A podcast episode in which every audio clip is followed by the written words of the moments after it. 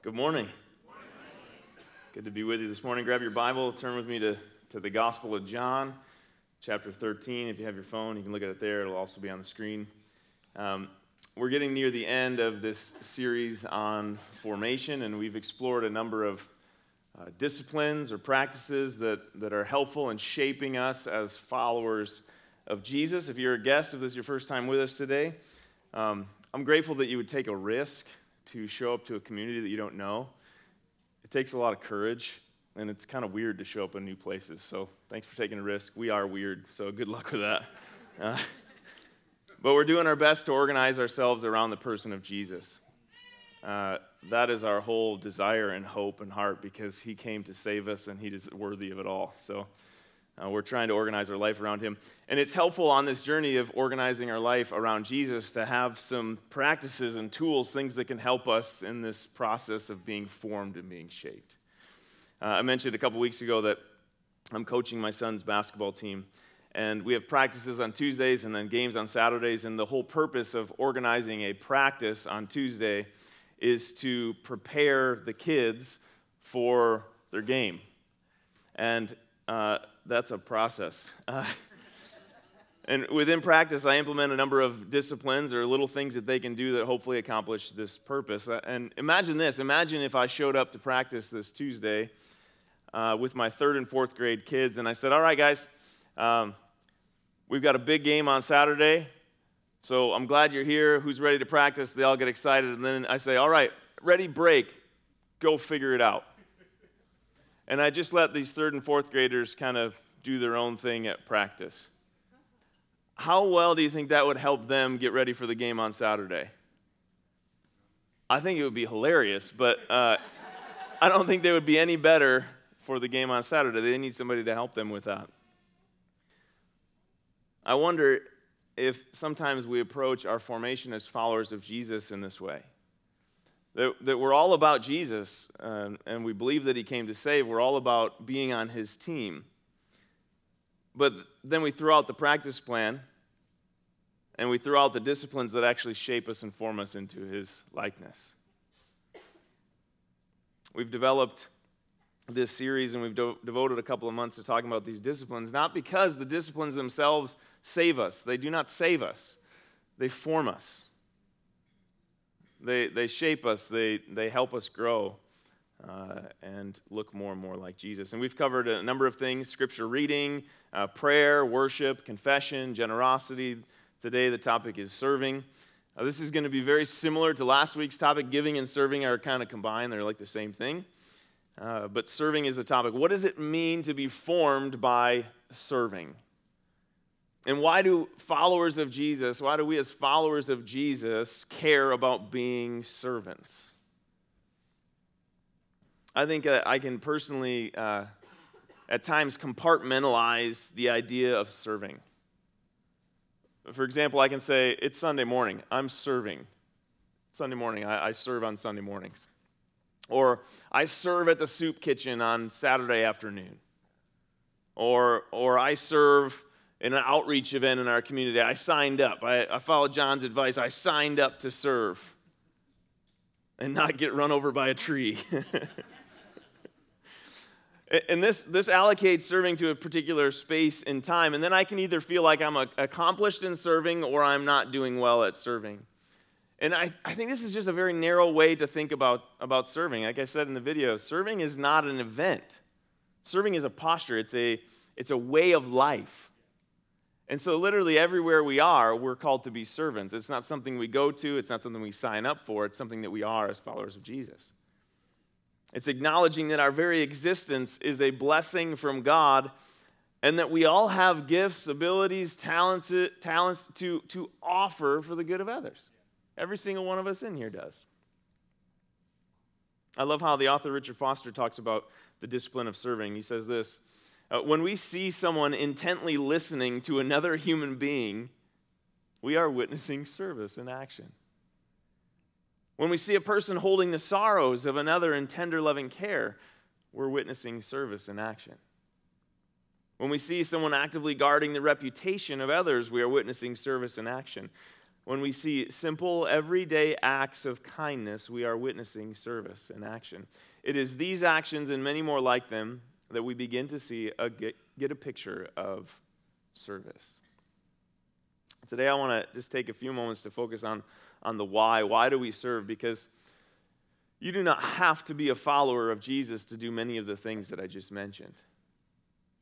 You can believe whatever you want, and you can be somebody who's kind and caring, who shows up for others. And, and there's a lot of things that can motivate us to serve. You've probably been influenced by certain things that motivate you to serve. Guilt is a pretty big motivator. You ever felt guilty and like, I got to help out just because maybe, maybe think about your family situation. You like have to show up and help out with something because you have crazy amounts of guilt. maybe you're motivated by rewards. Maybe you, maybe you sign up to serve or you, you help out with something because you're getting something by serving. That's motivating. We do this with, like, with kids all the time, right? Go clean your room, and then you can have the cake. That's motivating the kids to do something by a reward, right? Uh, we're motivated by security. There's a number of you that serve our, our country, and we're motivated to protect and care for people. That's motivating. I want to keep my family safe. We're motivated by a reputation to serve. We want to have a, an, an image as somebody who's giving back to the community or to our family. And so that's, that's motivating. And each one of these things is, is highly motivating to get us to serve. But, but is that what it means to follow in the way of Jesus? To be motivated by guilt or to be motivated by rewards I'm not sure those things hit the mark. And eventually, each one of these things actually will heap a burden on you that's too much for you to carry. If those are your motivations. So, what is our motivation? Let's read the text John 13, starting in verse 1. Here's what it says.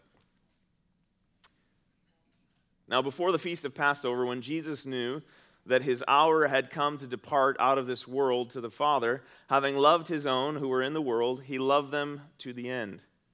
During supper, when the devil had already put into the heart of Judas Iscariot, Simon's son, to betray him, Jesus, knowing that the Father had given all things into his hands and that he had come from God and was going back to God, rose from supper. A few things to note just in these first four verses that set the scene for a powerful lesson about serving. Uh, first, Jesus and the disciples, they were preparing for the feast of Passover. If you're not familiar with that, it's this yearly feast that the Jewish people gathered around to remember God's delivering work. That God showed up and saved them from slavery that he provided for them. And so everyone at this dinner in this story that we're reading was kind of in reflective mode because they had learned as kids and as they were growing up that during this feast we remember what God has done to, to save us. And so they're already kind of in reflective mode, remembering the power of God to save. It's also mentioned that Jesus was well aware that his life would soon come to an end. So, Jesus himself at this dinner is knowing the time is short for him to be with his disciples. He'd come for a specific task, and that would soon be accomplished. We also learn that in the midst of something that God had ordained by sending his son to do this miraculous saving work, that there was an evil also at work. The enemy was present and twisting and manipulating our friend Judas. And lastly, John notes that Jesus, in this moment, is well aware that all power and authority has been handed to him. Not some, not a little bit, all, all things were in his hands. All things. And so hold on to these things. His life is ending soon. The enemy is, is trying to work.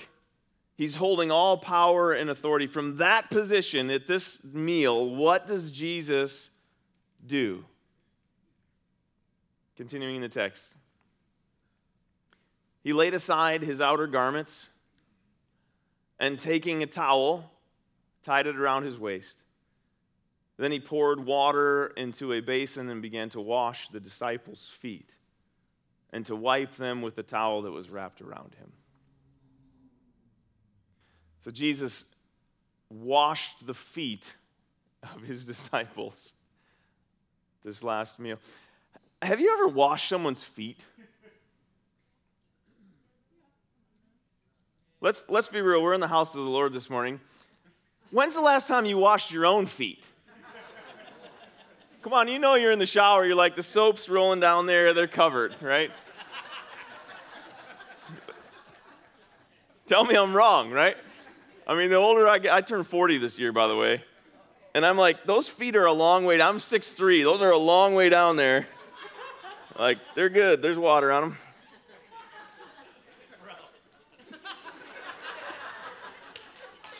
I, I've, I've participated in a few foot washing uh, ceremonies over the years, and not one of them was welcomed. I'm just being honest.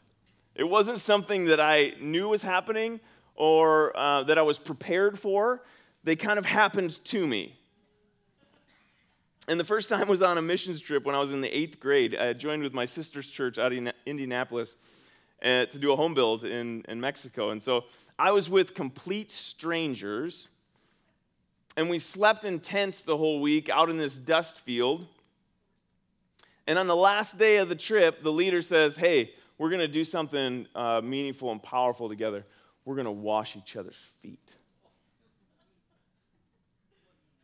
Did I mention these are complete strangers who had been sleeping in tents for four days with no shower?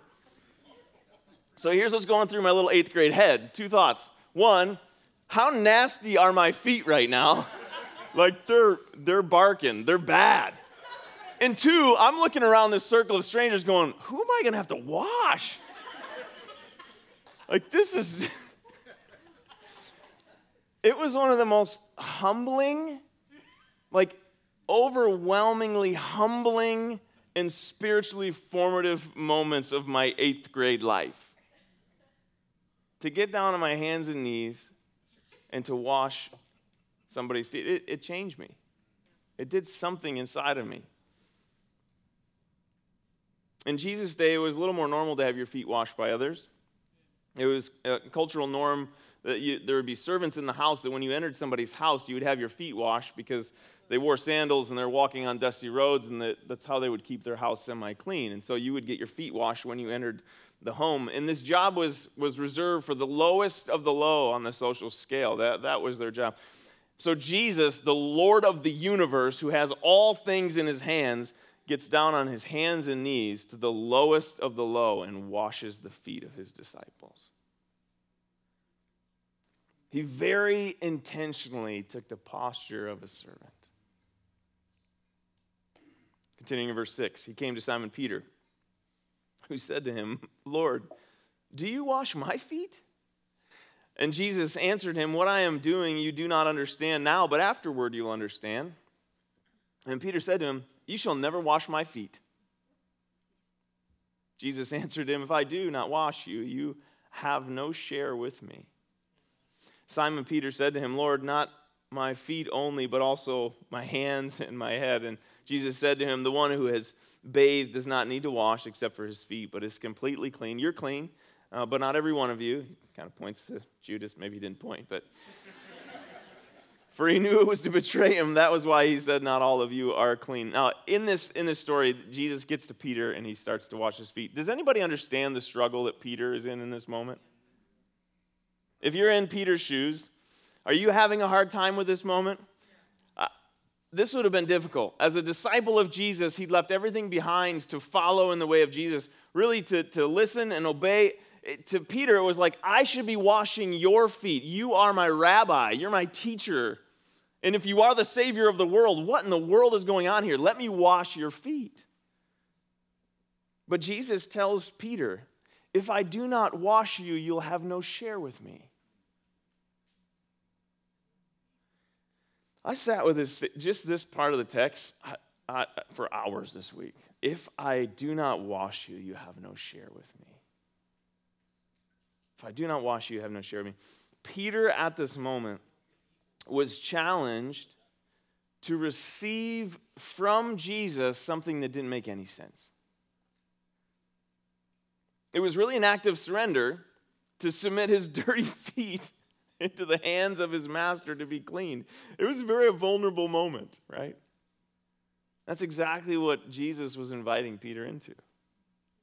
And, and the symbolism of this moment is so powerful. And if you're familiar with the text, you can see how big this story actually is. It's not just about dirty feet. Jesus is communicating to Peter and now to us salvation, the good news that God came to make those who are dirty clean, that, that God came to wash us, to cleanse us, to purify us, to make us whole, to renew us. He came to serve sinners. That's us. That's me, that's you, that's everybody in the story. For Peter to participate in the life of Jesus, he had to receive what Jesus came to offer, which meant symbolically and literally in this story, placing his dirty, smelly feet in the hands of his master. How are your feet today? right? If you think about your life, how are your feet today? Pastor Amy mentioned this last week. It's difficult to give something away that we haven't received. And, and when it comes to the topic of serving, it appears that the starting point may be to recognize that the creator of the universe came to serve you. To get serving, we have to understand what our God did for us. Otherwise, we can move into guilt and looking for reward. We can, we can miss the point. Maybe the next step today is not to jump into some sort of activity or you know process holding logs for John. Maybe that's not the next step. Maybe the next step it could be. Maybe the next step is to get our feet in the water. Maybe the next step is, is to understand that God sees you completely and says, Give me your life.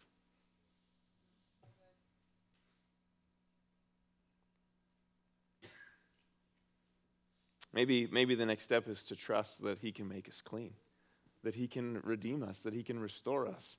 I think we wrestle with that. John, you mentioned that. Like, we wrestle with this reality. It's unbelievable what He's done for us. The invitation from Jesus is to receive what only He can provide, and to do so, we have to let go of our pride we have to let go of our fears. We have to let go of whatever messages we've developed through our life and trust our mess in the hands of a loving Savior. And I can guarantee you, if you put your mess in the hands of a loving Savior, your life will be changed. That's just who He is. Let's continue. John uh, 13, verse 12. When He had washed their feet and put on His outer garments and resumed His place, He said to them, do you understand what I have done to you? You call me teacher and Lord, and you're right, for so I am. I love that. If I then, your Lord and teacher, have washed your feet, you also ought to wash one another's feet. For I have given you an example that you also should do just as I have done to you. Truly, truly, I say to you, a servant is not greater than his master, nor is a messenger greater than the one who sent him. If you know these things, blessed are you if you do them. I am not speaking of all of you, I know whom I've chosen, but the scripture will be fulfilled. He who ate my bread has lifted his heel against me again. I see you, Judas. I'm telling you this now before it takes place, that when it does take place, you may believe that I am he. Truly, truly, I say to you, whoever receives the one I send receives me, and whoever receives me receives the one who sent me. Here's the beauty of Jesus' teaching, and it's not just John 13, it's just who he was. He lived what he taught. There was no separation between his words and his deeds. He was a completely integrated person everything he said matched up with everything that he did. He modeled with his life what he spoke, and he spoke what he modeled with his life. And after demonstrating to his disciples through washing, Jesus makes it incredibly plain. I mean, it's as plain as can be. To follow him is to live a life of service. To follow Jesus is to serve. There's, there's no separation. To follow in the way of Jesus is to serve. If we're not living a life of service, we're not following him. And the discipline of serving is not about gaining or proving or dealing with a guilty conscience. It's not an obligation, it's an act of gratitude and worship. It's a, it's a response to the goodness of God. We serve because Jesus serves us. This is, again, hard to wrap our head around. I was talking with my wife about this, and I had served uh, past tense. We serve because Jesus served us. And she said, It's actually serves. Since when has Jesus stopped showing up for you? it's like, spot on, Katie. Well said. We serve because he serves us. If we can keep this in mind that, that our God is so present and he's actively taking our nasty feet in his hands, saying, If you can just trust me with your stuff, I'll make you whole. And I love the picture of this. He, he talks to Peter about eh, he only needs to wash his feet because his whole body's clean. So there's this, this picture of you're, you're saved, but every day you need to be cleaned up. Anybody? You're good. Like if you put your trust in Jesus, you're good. But guess what? You're human. And, and today you probably I mean it's only 9:55. I'm guessing you need your feet cleaned already. I do. And Jesus says, "All right, let's get in the bowl here. Let's get this done. Bring bring it to me." One of the most astounding things to me about this story in John 13 is knowing that Judas is present in this. If you're not familiar with the story, Judas is the guy who portrays Jesus, who sells him out. He's one of the disciples who lived life with him for years. He's the guy who goes to the, the leaders and says, I'll, I'll help you get this. I mean, not, it's the guy Jesus is constantly pointing to, right? Judas is around the table. Jesus washed Judas' feet. Put that in your pipe and smoke it. that saying is somehow always comes to my brain, and that's a worse one, but help me. Somebody think of another saying that I can throw in when I get to moments like that. this, is, this is incredibly powerful. Judas, Judas had his feet washed.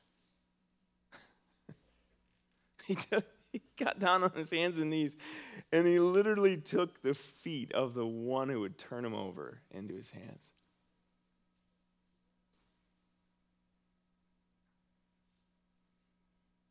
That's enough to chew on for the rest of the week. This is a, a powerful message to us because it's not our job to decide who is worthy of service because the bottom line is no one is worthy. There's no one that's worthy uh, of service. It's our privilege to serve because the King of the universe laid down his life for us. It's a privilege.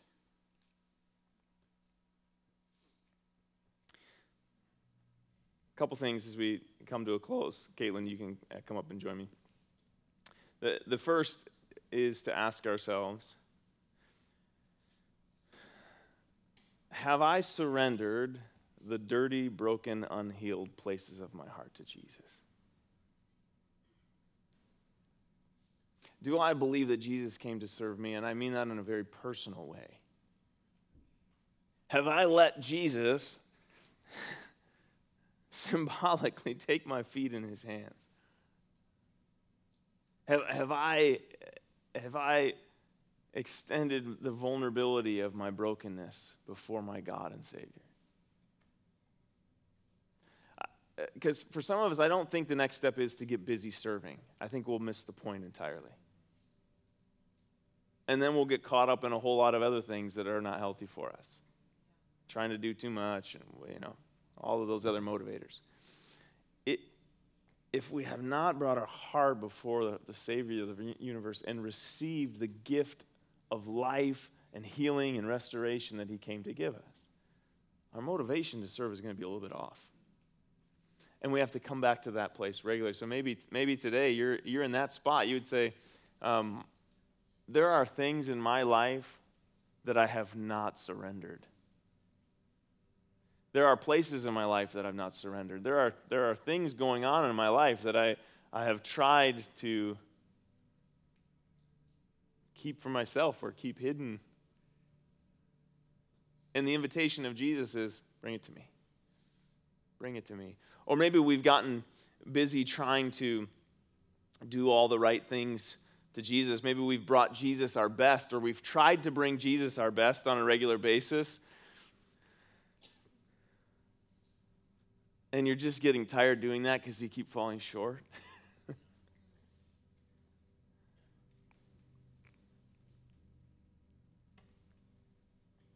Can I encourage you today? Don't try to give your best to Jesus, although that's honoring. But surrender your worst and allow Jesus to change you.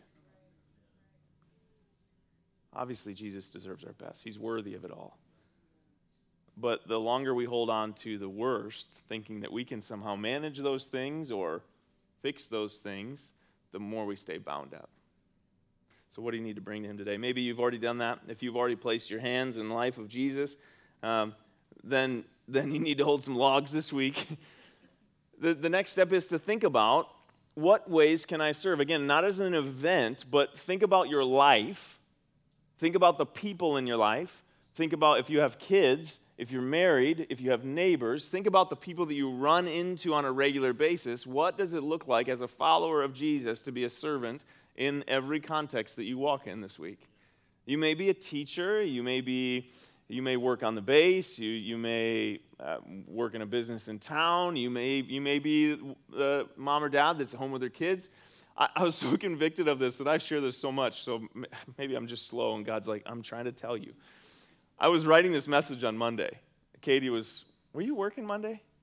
Katie was working Monday. So I was writing this message, uh, and, and parenting my two children.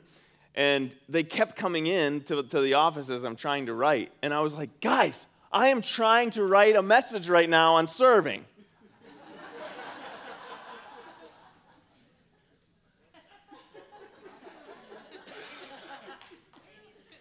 Alrighty then. Message received, you know? It's, I think it's just silly how I can get into that. My kids deserve all of my attention. Not that I can't do my job, but man, what a message. Like, they are a gift to me, and I get to be their father and be present with them. What a gift. I get to serve my kids, I get to serve my spouse, I, I get to serve my friends and, and my neighbors. Think about that in your arena. Don't, don't make it more complicated than it needs to be. Don't try to do more than really you're supposed to do. Just think about the very simple things that come across your life on a regular basis. How can you follow in the way of Jesus and be somebody who washes feet, who, who just serves? Will you stand with me as I pray? Lord, we, we thank you today that uh, you stand uh, above it all. You're sovereign and, and holy and perfect in all your ways. And, and yet you came and you humbled yourself. You didn't count equality with God something to be grasped, but you humbled yourself and you became a servant to show us the way. It's unbelievable. Or this morning, if, if we need to simply bring our lives before you and say, Jesus, I need some cleaning up today. Would you give us the courage to just surrender and trust your goodness, trust your care, trust your love that can make us whole? And Lord, if there's ways that, that you have positioned us in families and in businesses and in neighborhoods to demonstrate your heart, give us the boldness and courage to do so this week. Help us to trust you in, in the small things and the big things. Lord, I'm, I'm grateful today for for so many ways that you, you do that in this community already. we just praise you. You're worthy of it all today. We pray this in your name. Amen.